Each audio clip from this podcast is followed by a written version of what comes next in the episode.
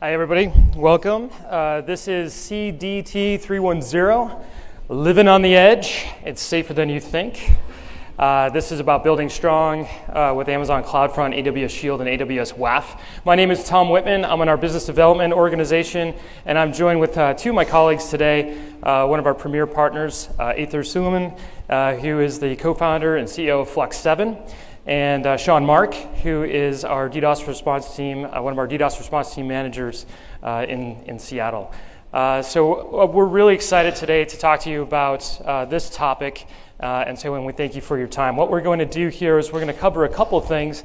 Uh, just as I'm going to set some of the groundwork, and then Sean's going to uh, walk into a little bit more of the details and the technical details. We're going to go through a little bit of a demo, and then uh, Aater's going to give you some really good examples of on how he and his team.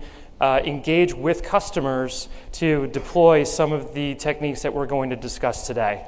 Uh, a couple of the key points that we're going to go over is about architecting for resiliency, uh, solving use case uh, challenges, and, and really doing automation, the power of automation across all the different AWS services that are available, not just including the ones that we're talking about today, uh, WAF and Shield and CloudFront, but also integrating Lambda uh, and some of our other services. Uh, so first of all, just to get a groundwork on what is the Amazon Edge Network. Uh, today, it is a collection of edge locations that is primarily our uh, content delivery network, which is CloudFront. Uh, we're at over 100 plus edge locations today and growing. Uh, just a week ago, we announced our 100th edge location in Tokyo. Uh, and then a couple days go by and another half dozen locations uh, starting to lose count. Uh, so we can continue to build the network over time. So it's just going to continue getting bigger. At the edge, we have a number of different services. First and foremost is CloudFront, which is our CDN. Uh, and what the CloudFront uh, Edge does is it has a, a you know a, a, bunch of caching servers that uh, handle data egress, uh, delivering content to, to end users that are requesting from your application, and also uh, data ingress, put and post, patch, options, delete. Uh, all these methods are supported. In addition to the CloudFront Edge at the at uh, the edge locations, in addition to CloudFront, we have our global DNS service, which is Amazon Route 53. Uh, we also have our AWS WAF, uh, Layer 7 packet filtering service, the managed anti DDoS service, AWS Shield, and our compute at the edge, which is Lambda at the edge. Uh, and so it's at every single one of these edge locations. And as we deploy new edge locations, if you're using these services, you automatically get these services extended globally. And it's these services that we're going to use in our examples today. So let's really quickly review CloudFront. So, again, our, our, global content delivery network, when we're talking about living on the edge and securing your, your applications, we consider CloudFront to be really a critical and core infrastructure component. Why? Because it, it helps you with uh, application optimization and acceleration. Uh, it's a big distributed network, so you get to take advantage of the full uh, network capabilities, the network effect, and the bandwidth that we've got available, and the routing that we've got available to you. You also get the uh, advantage of caching cacheable content and proxy for non cacheable dynamic type content. As with all of our services, on demand, full control, uh, and cost effective. The web application firewall, again, our layer 7 packet filtering service, protecting against common web exploits. Uh, many of you uh, are concerned about you know, making sure that your application is, uh, is hardened. Doing so uh, can, can be accomplished using the WAF. Uh, it's deployed again at all of our edge locations with flexible rule creation and uh, the ability for you to write custom rules.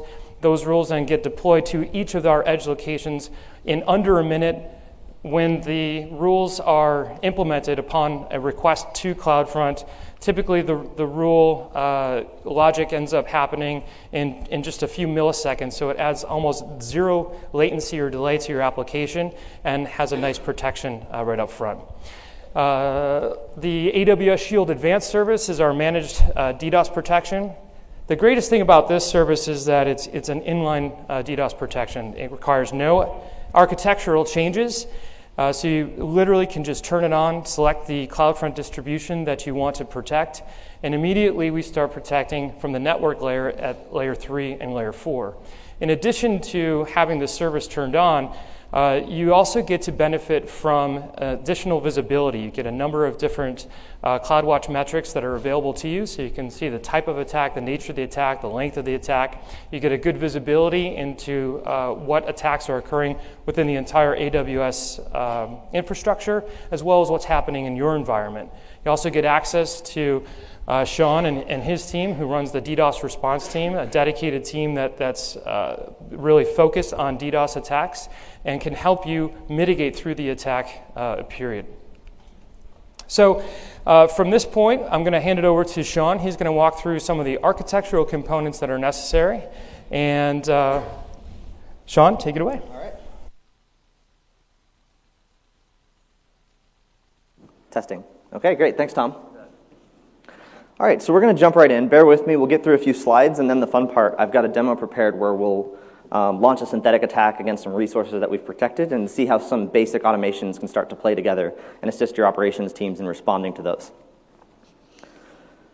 So before we begin, I just want to kind of address, you know, we all, when we design solutions for our applications, there are a number of best practices that we like to follow.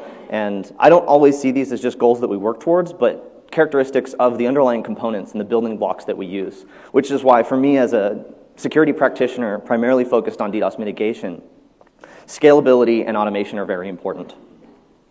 So, one of the most obvious ones is scalability. And the reason why CloudFront is very important or critical piece of that design is because you may already be familiar with the regional architecture and the components and terminology, right? Availability zones, redundant paths to the internet exchanges, no single point of failure, and that's great.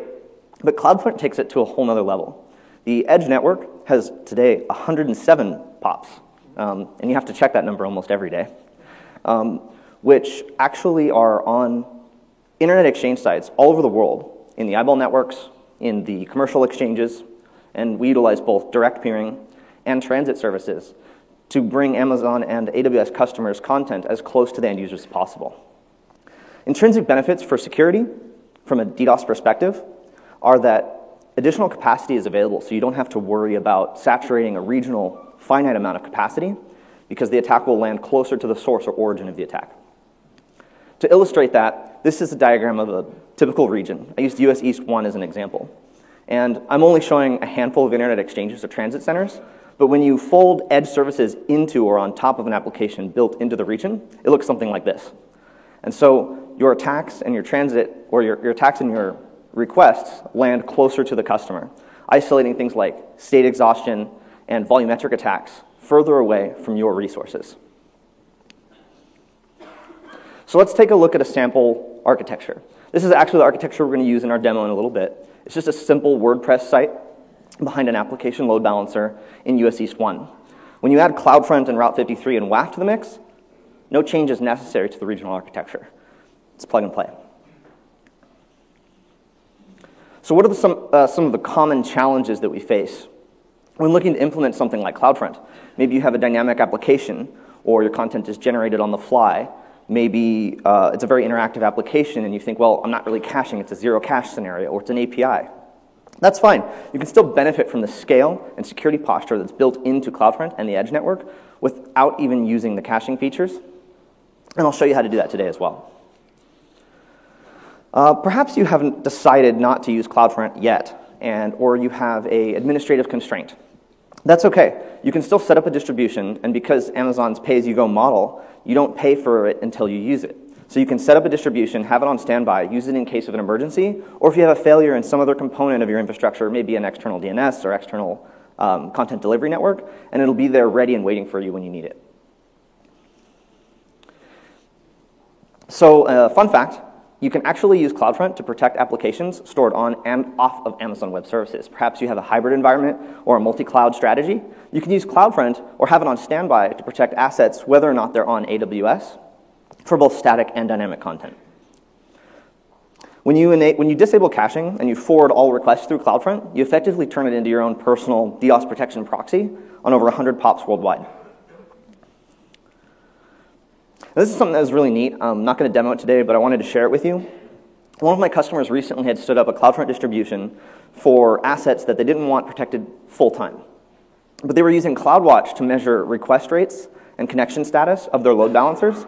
And when they exceeded a certain threshold, they would on ramp to CloudFront during those peak times and off ramp back to their application load balancer after that's ended. Okay, now the fun part.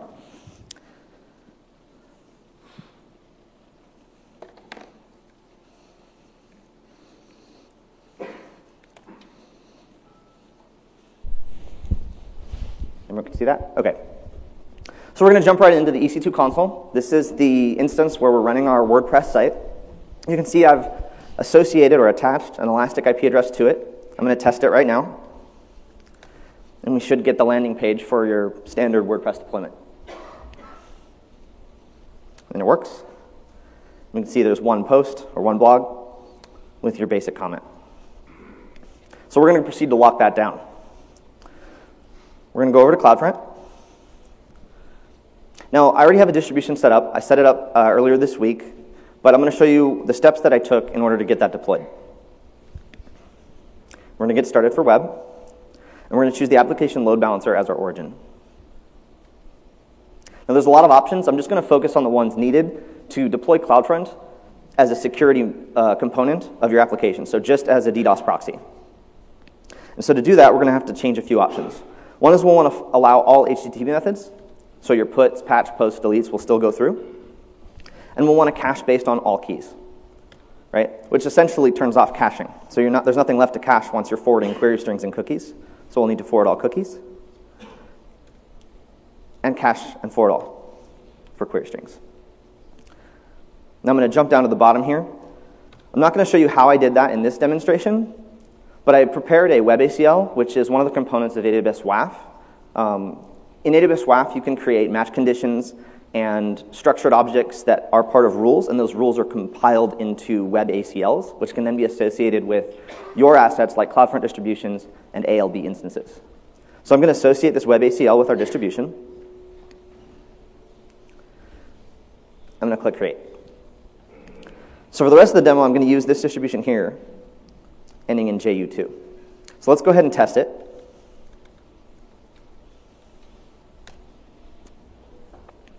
Loads right up. And the web ACL is just a simple rule I wanted to demonstrate for blocking things like WP admin.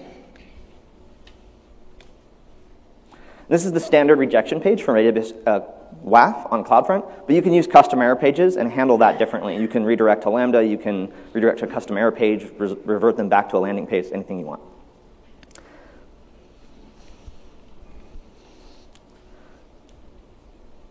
So now how do we protect this with AWS Shield Advanced? I'm actually really excited to show this. Most people have not seen the inside of uh, Shield Advanced. If you're not familiar with AWS Shield, I urge you to attend one of our other talks tomorrow on Shield. Um, it has two levels, standard and advanced. Every Amazon service is protected by Shield Standard, right? So out of the box, if you're on Amazon, you're using Shield. Shield Advanced is where you unlock additional visibility and mitigation capabilities by registering, registering resources with Shield that will emit CloudWatch metrics as signals so you can automate um, changes in your environment, notify your ops teams, and you'll get access to detailed reports, which is a new feature that came out last week. I'll show you that too.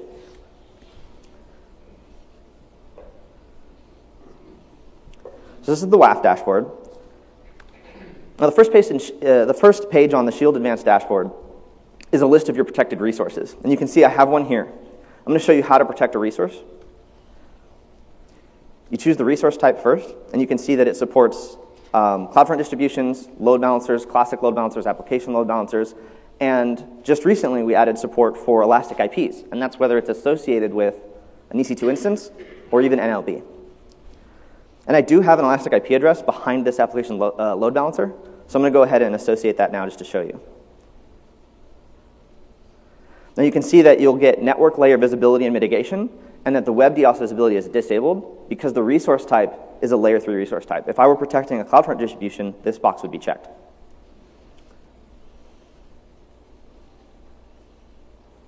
And I'll add that to the, to the protection. So now the Shield service is going to start gathering telemetry against these resources, detecting known vectors and anomalies, and alerting you both through the console and through CloudWatch. Now I'm going to show you the attack details really quick. I had a SYN flood on this account uh, that took place on the 28th. And when you click on the resource link, it takes you to the detailed uh, attack details page. It'll show you the attack over time from beginning to end, the vector that it was detected on, the duration of the attack, and some of the top characteristics of the attack sources by IP address, autonomous system number, and source IP.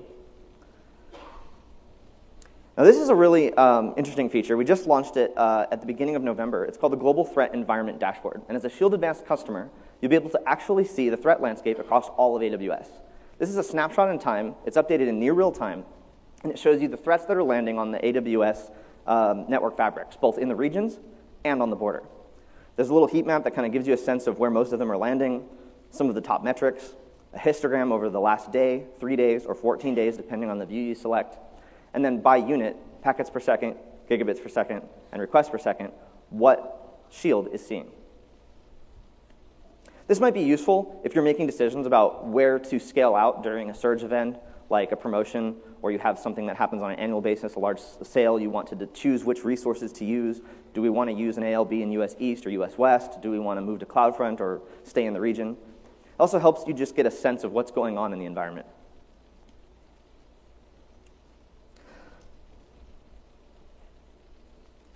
So what I'm going to do now is I'm going to launch a synthetic attack against this CloudFront distribution which will trigger a few alarms, and I'll, and I'll walk you through what that looks like. While I'm doing that, Tom's going to go over a few things with some of the automation options, with how you can engage the DRT team and use this signaling. All right, so this was uh, what I was talking about by extending the edge services into some of the other the AWS services.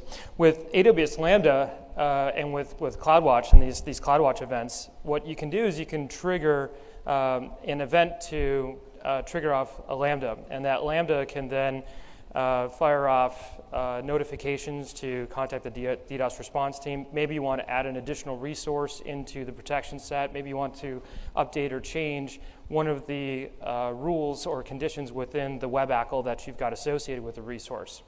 What we've done here, and we've made available to some of our uh, DDoS uh, uh, our, I'm sorry, our, our, AWS Shield Advanced customers, is we created a AWS IoT button. And that IoT button is a AWS Shield branded IoT button. And what happens here is that we've, we've created a, a Lambda that we maintain. And when uh, you're experiencing some kind of an attack, or if you need help from the DDoS response team and you're a Shield Advanced customer, you simply press the button and we automatically open up a ticket with the DDoS response team, and they're immediately starting to work on your case. Uh, they'll see the case come up in their queue. Uh, they will be able to reach out to you uh, and talk to you about what's happening, uh, either if it's in response to an incident or if you just need help because uh, you're stuck or you need uh, to verify or validate some of the mitigations that you're putting in place. Or maybe you've received a threat about a potential attack and you want to make sure that you're prepared and ready press that button, it's kind of like breaking glass. The cool thing is about it's not just about the button though, it's really about the Lambda code that's sitting behind it. You can take that Lambda code and implement it within your own application, and you don't necessarily have to have this as the trigger, you can have the trigger anywhere in the environment. We actually did a, uh, another talk where we have a customer, a gaming customer, that we gave these to, and during a particular event that they had, uh, this was a very uh, important uh, thing for them to have. They thought it was not only was a kind of a cool factor, but it really helped their team actually mitigate and think a little bit differently about how you can use different services within AWS uh, to integrate. Thanks, Tom. Yep. That bought me a little time to launch the attack. So you can see now that the attack is ongoing, you'll get an alarm in the Shield console, which generates a CloudWatch metric, and we'll look at that. It says you have one ongoing attack. And you get an alert, a notification down here under incidents. And you can see that there are two ongoing attacks. I actually launched one against each of the distributions, the one I created just now and the standby one. And if I click on the metric, should be about 10 gigs of UDP traffic. And there it is, there's our single data point. And over time, this metric will collect more data. And if additional vectors are found, then you can add those, those metrics to your dashboard. So maybe you have a per resource dashboard to show production in US East and you've got your request rate on one chart, you can potentially have all of your metrics on another chart. And there's two types of metrics. There's um, DDoS attack detected per resource, and then there's the per vector dimensional metrics. The per resource metrics are really great for a signal to engage your ops team or to just have an alarm there is an attack. And the other metrics, the per vector stuff, is better for forensics, deep diving and figuring out exactly what's going on um, helping you to, and those can be really helpful for making architecture decisions. Oh, we have a SYN flood against the server directly. We need to put something in between it that handles state for us, like ELB or ALB or CloudFront. Sean, I'm going to, since there's an attack, I'm going to go ahead and press the button. Go for it. All right, so what I'm going to do is, uh, because there's an attack, I'm just going to press the button. And right now it's registering uh, with the connection. And as soon as it finishes, it goes green. And now I've executed the Lambda code to say, hey, DRT, I need some help. So this isn't an AWS service, but it is some Lambda code that we share with our customers for Shield Advanced or Shield Standard customers who want a programmatic way to engage the DDoS response team. So that Lambda function does two things. It's associated with my demo account. It's going to open a support case and say, I'm under DDoS, please help. And it's also going to talk to an, an SNS topic that my team owns, which so we can kind of preempt support and engage you directly. We'll open up a, a chime bridge with you and work with you on your attack as it's going. So you can see that the alarm is now in an alarm state.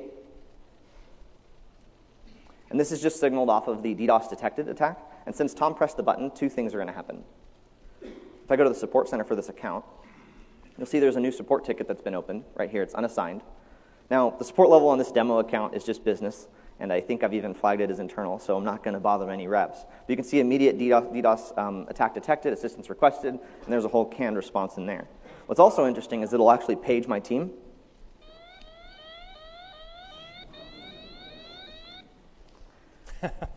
it works.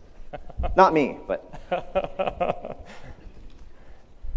And so the, that's one of the probably the most common and simple ways that you can start to automate and use AWS services and integrate them together um, with edge services like CloudFront and WAF and Shield Advance, and they all start to come together. If there's one takeaway point I would leave you with, it's that CloudFront really is probably the best way to get the most mileage out of your architecture and improving your security posture with regards to DDoS protection. And at this point, I'm going to hand things over to Aater, one of our partners, who's doing even more advanced and interesting things with WAF integration. Thank you.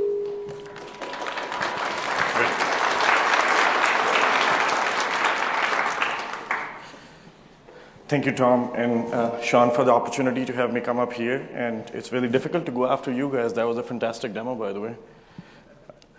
So, uh, just a quick introduction about my company, Flux7. I'm the CEO and co founder of Flux7. We are a premier tier AWS partner uh, some other awards and accolades that we have received. Uh, four-year-old company headquartered in Austin, Texas.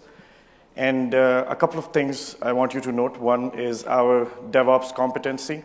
I'll speak to that a little more, but Flux7 has a very strong focus on automation and being able to uh, speed up the time to market while keeping things secure. And that's where the edge services, as well as specifically the AWS WAF, comes into the picture for us. And I'll speak to a couple of case studies. Uh, other things you will notice, we have a healthcare competency. We do a lot of work with healthcare, financial services. So mostly high compliance environments, again, uh, where people want to uh, speed time, uh, reduce time to market, but also maintain security and compliance as they go through that process. And we also service delivery partners with CloudFront, AWS WAF, which is uh, what I'm going to be covering today.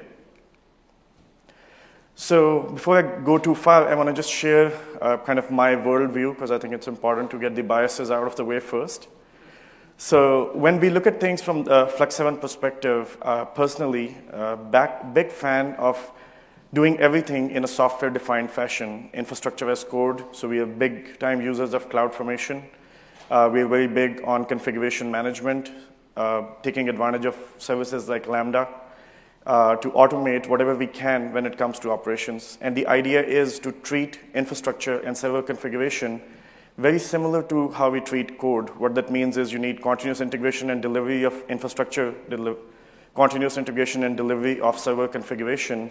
And rather than your inspection or reviews of your infrastructure and configuration being a manual process, turn them also into automated code reviews just like you would actually do, uh, just like you would do with your application code. Uh, and at the uh, helm of all of this is that landing zone piece that you see at the bottom, which is basically the platform where when we automate all of this is supposed to land. For us, that platform is AWS, and taking, uh, we take advantage of AWS services to make all of the above possible, which is the implementation of these automated pipelines, the what we call injectors, for example, secret management, or inspectors, for example, uh, things like WAF, uh, CloudFront, CloudTrail, etc.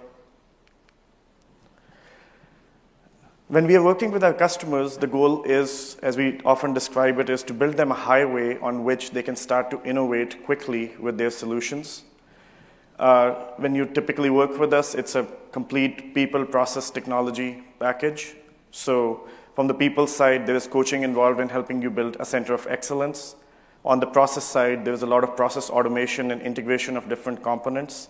And on the technology side, there are several components that need to be put in place to achieve that goal, where you get agility while maintaining security and compliance. So, what it boils down to is several elements, including a business case, a roadmap, building a center of excellence, uh, setting up your AWS landing zone correctly, and that's where, for example, AWS WAF comes in because it's an important element of protecting things at the edge.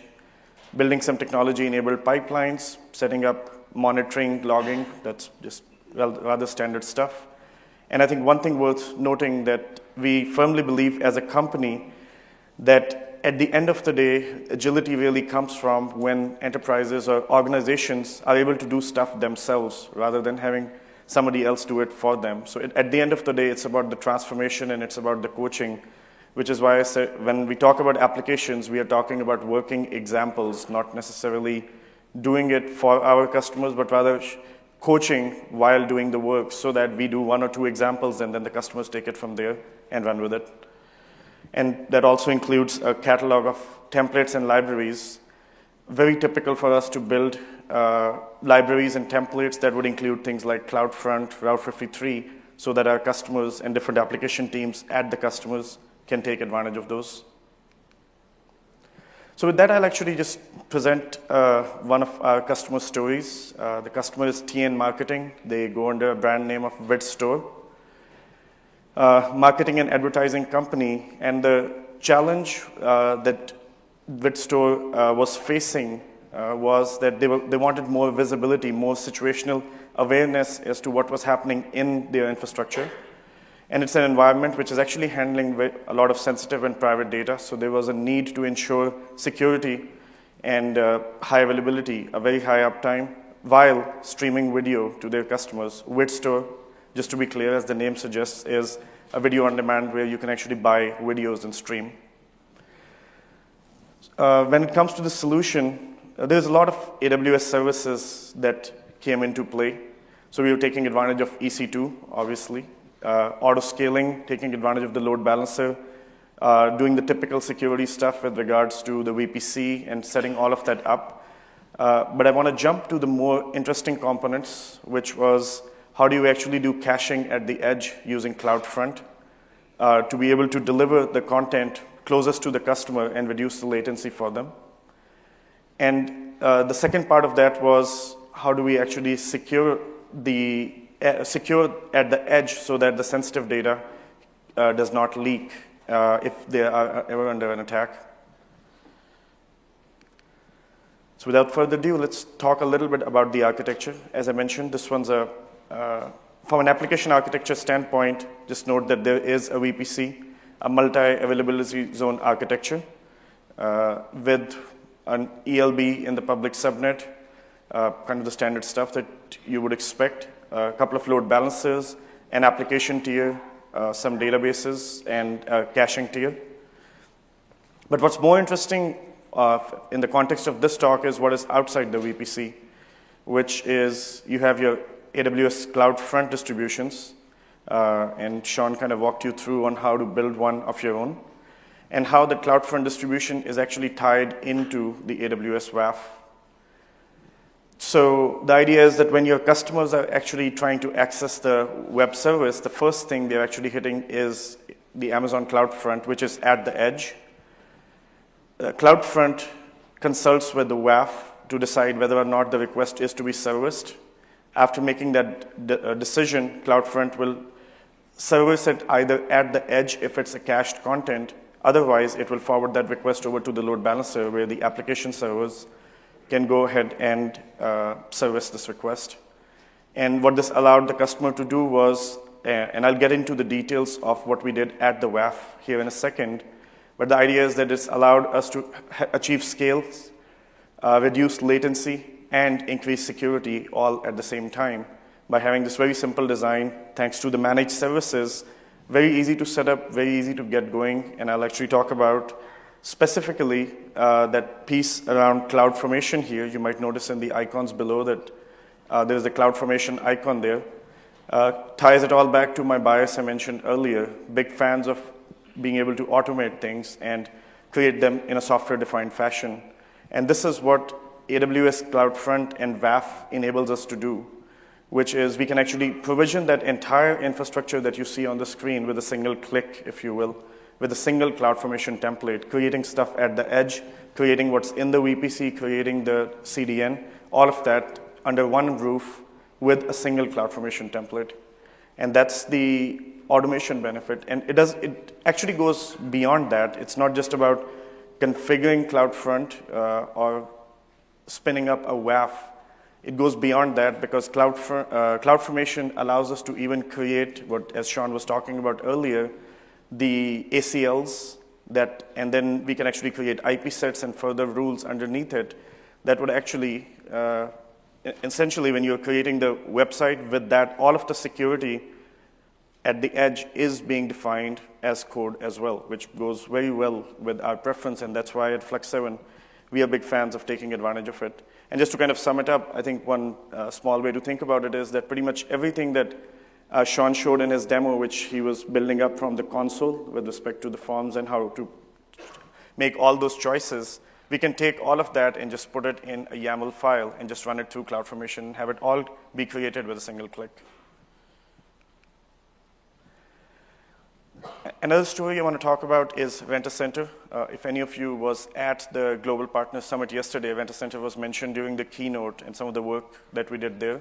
So this particular project at Rent-A-Center uh, was about taking their e-commerce platform and moving it into AWS. Uh, the platform of choice in this case was SAP Hybris, which uh, is actually a very common choice for e-commerce platform by our customers. But what was interesting was the way Rent-A-Center wanted to approach this uh, problem. Uh, the goal was not just to have it in the cloud or sort of do a lift and shift. Instead, they really wanted to treat SAP Hybris more like a cloud native application. Uh, and while we do not have access to uh, the ability to change the SAP Hybris code, the challenge was can we put SAP Hybris in a framework which works very much like a cloud native application. What does that mean? SAP Hybris was containerized in Docker containers. It was deployed on top of Amazon ECS. It was taking advantage of the Amazon uh, Elastic Load Balancer. It was taking advantage of Aurora. It was uh, taking advantage of CloudFront. It was taking advantage of the WAF S3, and so on and so forth. And, while, and all of this was done with the goal to minimize maintenance, maximize agility. And now the third factor is how do you actually maximize security because this is an e-commerce platform and it actually has to undergo PCI compliance audits at some point. So the idea was, well, putting it all together, can we actually build an environment which has very high agility uh, and able to take, uh, is very low maintenance, has PCI grade security, and just jump into the solution.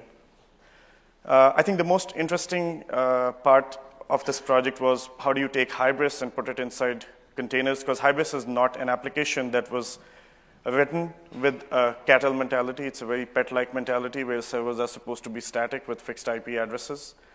Uh, there was a whole uh, uh, interesting part of the challenge itself. If any of you are interested, you can look up uh, a talk that Rent-A-Center gave at last reInvent, talking about specifically that side of the challenge. I'm actually going to focus more on what's outside the VPC on this diagram again, which is uh, there are actually three different edge services, as you can see, being used here. Uh, so one of the things with Rent-A-Center was, uh, which was a very interesting goal for this project, was they wanted it 100% under the AWS roof, no other vendors involved. So the DNS provider is in there. They were actually using the Amazon Certificate Manager, so SSL was being managed by Amazon. The databases, everything from the edge all the way into the database, every single element is an AWS service. So for that matter, the users, uh, when you hit the Rent-A-Center e-commerce platform, the first thing you actually hit is Route 53 for your DNS resolution. From there, it actually goes to uh, CloudFront, which is a CloudFront distribution, uh, caching at the edge the static elements of the e-commerce platform. Anything that's dynamic is actually passed through over to the load balancer. Uh, and anything that's static is actually going, being referenced over to an Amazon S3 bucket.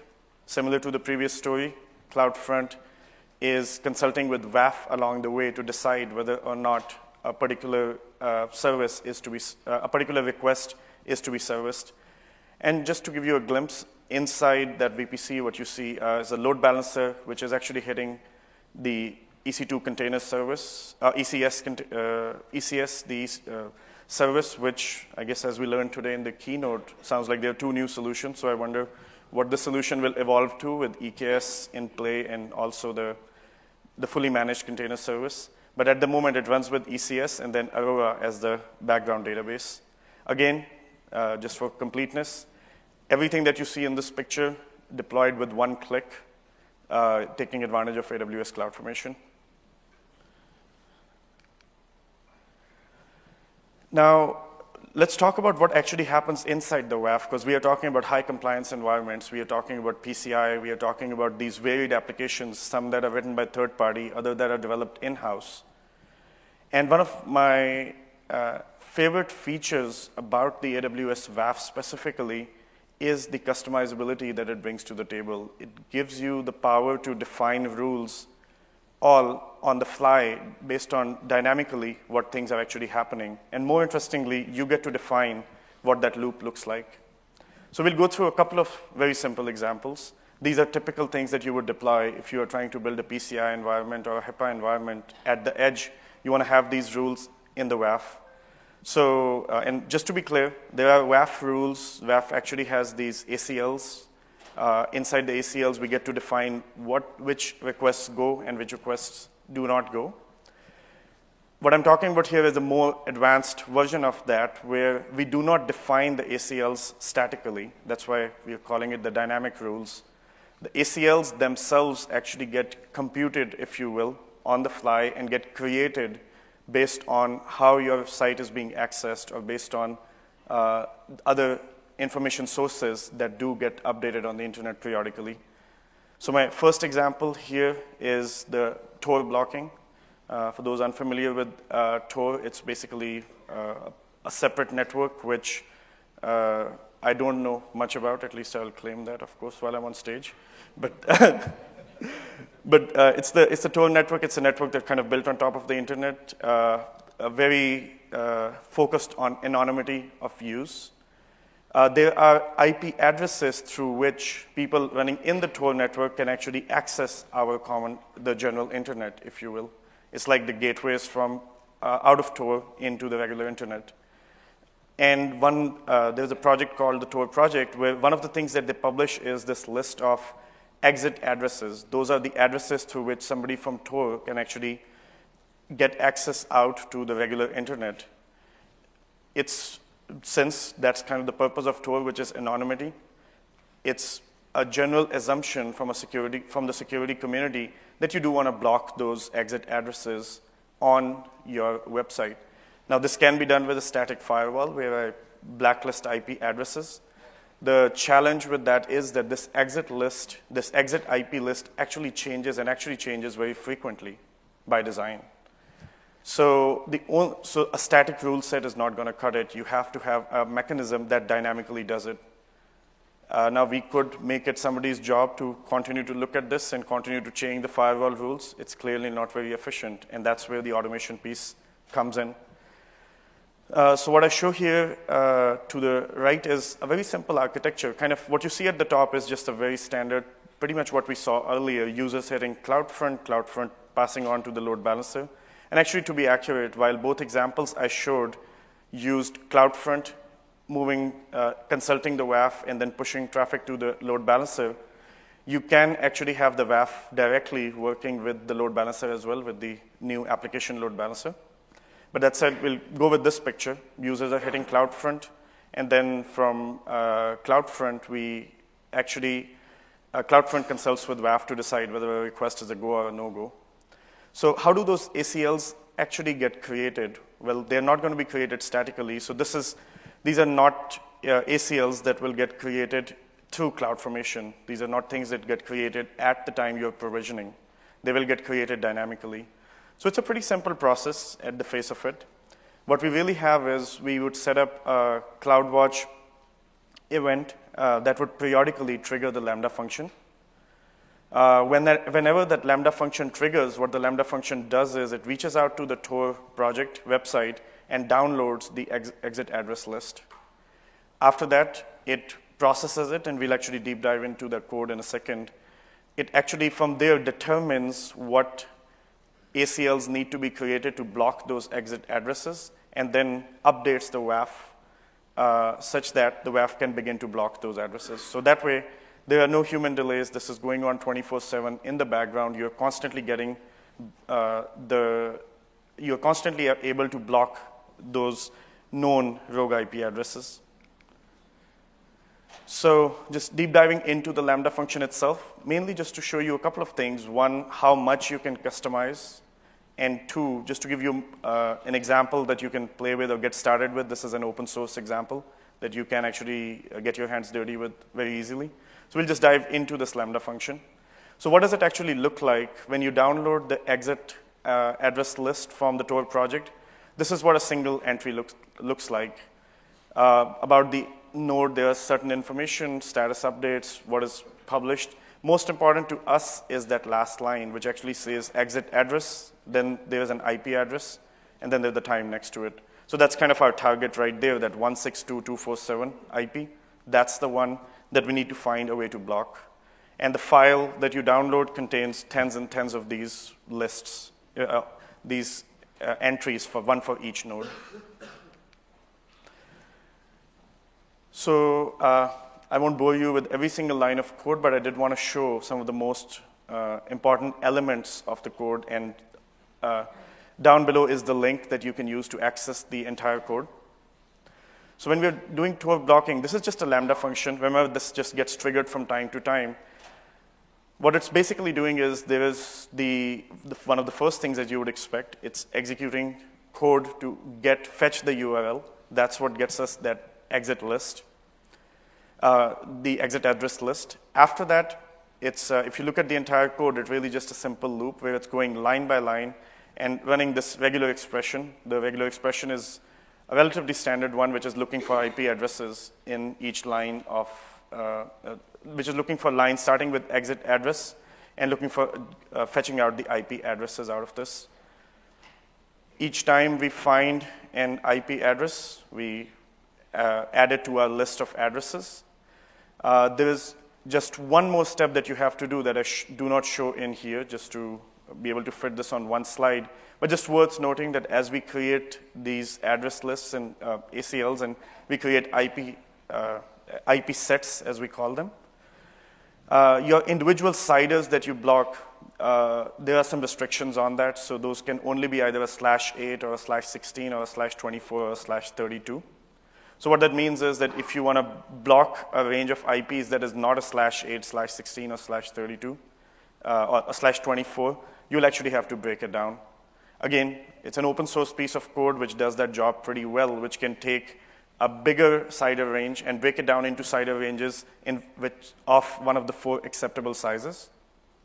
And then after that, once uh, it takes those exit addresses and has actually come up with the final uh, lists that need to be blocked, there's just one more step left, which is to merge this list with the IPs that you have already blocked. That's just a very simple step in the sense that if I've already blocked a particular IP address and it's still on the exit list, which is a very common case, I cannot go back and block it a second time. I just only count the new addresses, the ones that have just been added, and similarly look at the things that have actually been removed.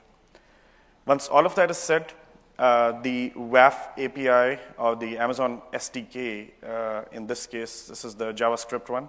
The JavaScript SDK allows for us to be able to update the IP set of a, uh, of a WAF rule with a single line of code, and that's what you basically see on the screen. Just run, your WAF rule has been created. You can run this Lambda function. You can control the frequency at, this, at which this Lambda function runs uh, through the CloudWatch events. You can run it as frequently as you like or as uh, sparsely as you like. Uh, and it just, uh, the, the pattern is the main thing to see here. While this works with just the exit addresses list from the Tor project, the idea is that you can have any reputation list. You can create your own list in which you can put CIDR ranges that you want to block and this point that same Lambda function at your list, and it will be able to take it from there. And uh, continue to, uh, and as you will update that list, it will continue to implement those rules for you. And, and I think the last thing, the cherry on the cake here, if you will, that the provisioning of the Lambda function and the CloudWatch events itself is done through the same CloudFormation template as well. So when you run the CloudFormation template, you're not only getting the CloudFront, the WAF, you're also getting all these dynamic rules that are actually a part of the same package that you want to deploy. So you can really recreate production disaster recovery in a matter of minutes, including not just the operational elements, but also the security elements. Let's look at one more example, because this one's a little more dynamic, if you will, in nature. In the previous example, we were consuming a reputation list that was coming in from a third party. In this case, we are sort of making our own assessment and making a list of IP addresses that you want to block based on the user behavior that they're, that they're exhibiting while they're trying to access your website. So I'll start with a very simple uh, example of this first. So let's say you want to do a simple rate-based blocking. By the way, rate-based blocking uh, is actually a feature in WAF. Uh, natively as well that you can use, but it's actually a great example to demonstrate what you can do. And there are several variations of this that you can create. If you want something more customized, you could actually write your own Lambda function and make it do exactly, behave exactly the way you want it to behave. So in this case, uh, it's, it's a complete loop, if you will, as you can kind of see from the picture. Notice how there is an arrow going out from the CloudFront icon this time to an S3 bucket. What's going on here is your users are coming in and hitting CloudFront.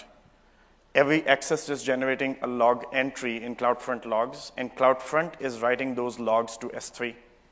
This is your record of what are all the events basically happening at the edge, all the users that are trying to come in to your website. All of that is getting logged. Now, what we do is to complete this loop, we, we actually trigger, we write a Lambda function, and we trigger that Lambda function uh, when the log is written. And what that Lambda function does is it actually passes the log, looks for certain usage patterns that we know are going to be suspicious, and goes ahead and creates a WAF rule on the fly to block those IP addresses for a certain period of time. Uh, in fact, uh, other than the weight example, just to uh, tie it back to something that Sean demonstrated earlier, that rule with WP admin, uh, a couple of years ago, we were actually dealing with a customer where they were under a denial of service attack, and what the usage pattern was, it was a distributed denial of service attack. Many folks trying to get in, many different IP addresses trying to get in, but it was a very easy one to identify, which is all of them were trying to hit the WP admin. It was also a WordPress site. So they were all trying to hit WP admin question mark and trying to do very lengthy, pass very lengthy parameters trying to create some kind of a buffer overflow on the website. And very easy to block, which is if now, if I were to create a dynamic rule for that, what I could do is if in my log I see that a specific IP address has tried to hit WP admin 20 times in the last 30 seconds, there is something suspicious going on. I want to just block that IP address for the next 24 hours. That's the concept of dynamic rules and how you can actually uh, block things based on what users are doing. So just to go a little deep into this Lambda function. So this is what a request looks like. I just have a couple of examples. The first request on the top is a request from a web browser. When the web browser makes that request, this is the exact line of text that gets written to S3 and as a part of the CloudFront log. There are several elements to it. I'll just draw your attention to the piece in yellow in the middle. That's your source IP address. And in this example, we are going to go a very simple rate-based uh, uh, we're going to do a very simple weight-based check here, which is that if this particular, if a particular IP address tries to hit our website, tries to access our website, say a thousand times within a minute, there's something suspicious going on. We're actually going to go ahead and block that IP address. So this is what the log looks like. Pretty simple piece of text. The IP address is right there in the middle as a token. And what our Lambda function does is as follows, which is, is actually goes through the log file. And for each record in the log, it basically tries to count how many times did that particular IP address access the website in a given minute. So let's just say that the log contains entries for the last two minutes. Then it will say that IP address A accessed it 500 times in minute one and 300 times in minute two. So it's able to construct a very simple map of, for each given source IP, for each given minute under consideration, how many times did that IP address access? And it's doing through by just going through simple text parsing, something you could actually write in as a bash script in a single line, literally. Uh, and then it's again very intuitive, very simple. You go through each source IP and just compare that the access rate that they have had to whatever your threshold that you want it to be. Say my threshold is that I'm going to block anything that tries to access over a thousand times a minute, then that's my threshold, which you may notice is actually a parameter to the Lambda function. Based on that threshold, this decides which IP addresses or the source IP addresses are to be added to a block list. And then after that, we pretty much see the same piece of code that we saw earlier. It creates a list of IP addresses to block and runs that very last line, which is using the JavaScript SDK. Uh, uh, well, actually, sorry, in this case, it's Python. Using the Python Amazon SDK, it's going ahead and calling the WAF API and updating the rule set. Now, what this does is this has actually blocked that malicious IP address that had a role, uh, that had a rate of access that was above a certain threshold. So can be used to block something like a denial of service attack. And again, keep that other example I gave you with WP admin in mind, because that's the idea. If you see specific patterns, uh, you can customize your Lambda. This is an open source Lambda function. Again, the code is at the bottom. Uh, you can take this and develop things that are very customized to your own application. It doesn't have to be generic. And that's the idea of DevOpsSec, essentially. In fact, uh, one conversation comes to mind that I was having very recently with a dev team and a sec team concurrently where they were talking about incident response. And uh, one of the uh, discussions that came up was, well, what happens if we have a known vulnerability in a third-party application that we are running, but we do not have the time to upgrade it right now because we are under a situation where we cannot bring the application down. Uh, this was for a very large marketing site, one of the largest marketing companies in the world, actually. And uh, the simple answer was, well, if your developers understand what the vulnerability is, and how can a user exploit it? Just write your own Lambda function to block any IP address that tries to exploit that vulnerability. And you, you, can, you, you can buy yourself some additional time before you have to upgrade the application immediately.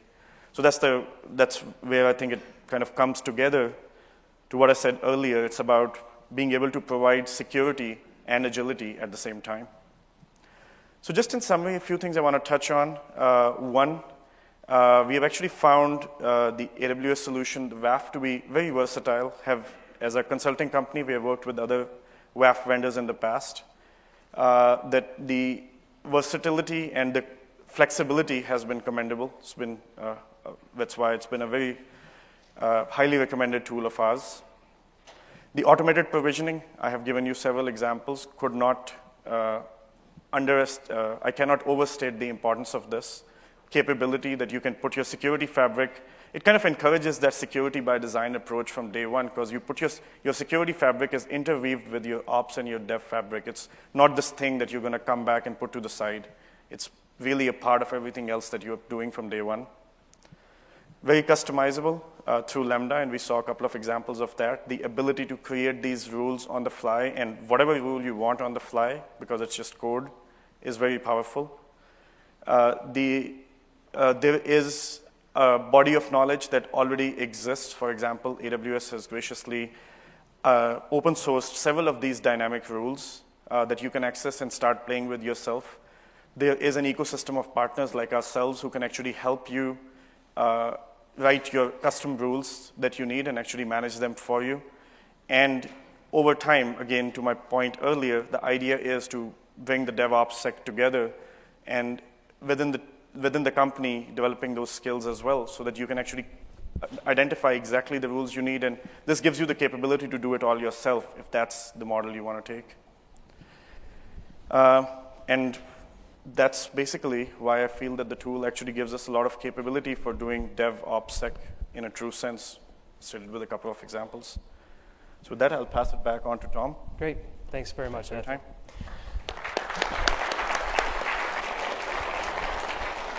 All right, so hopefully you found uh, the, this presentation helpful. Uh, just to sum up a couple of, of the things, um, there's a number of different elements that make living on the edge or implementing an edge infrastructure a really critical component of your, your application architecture.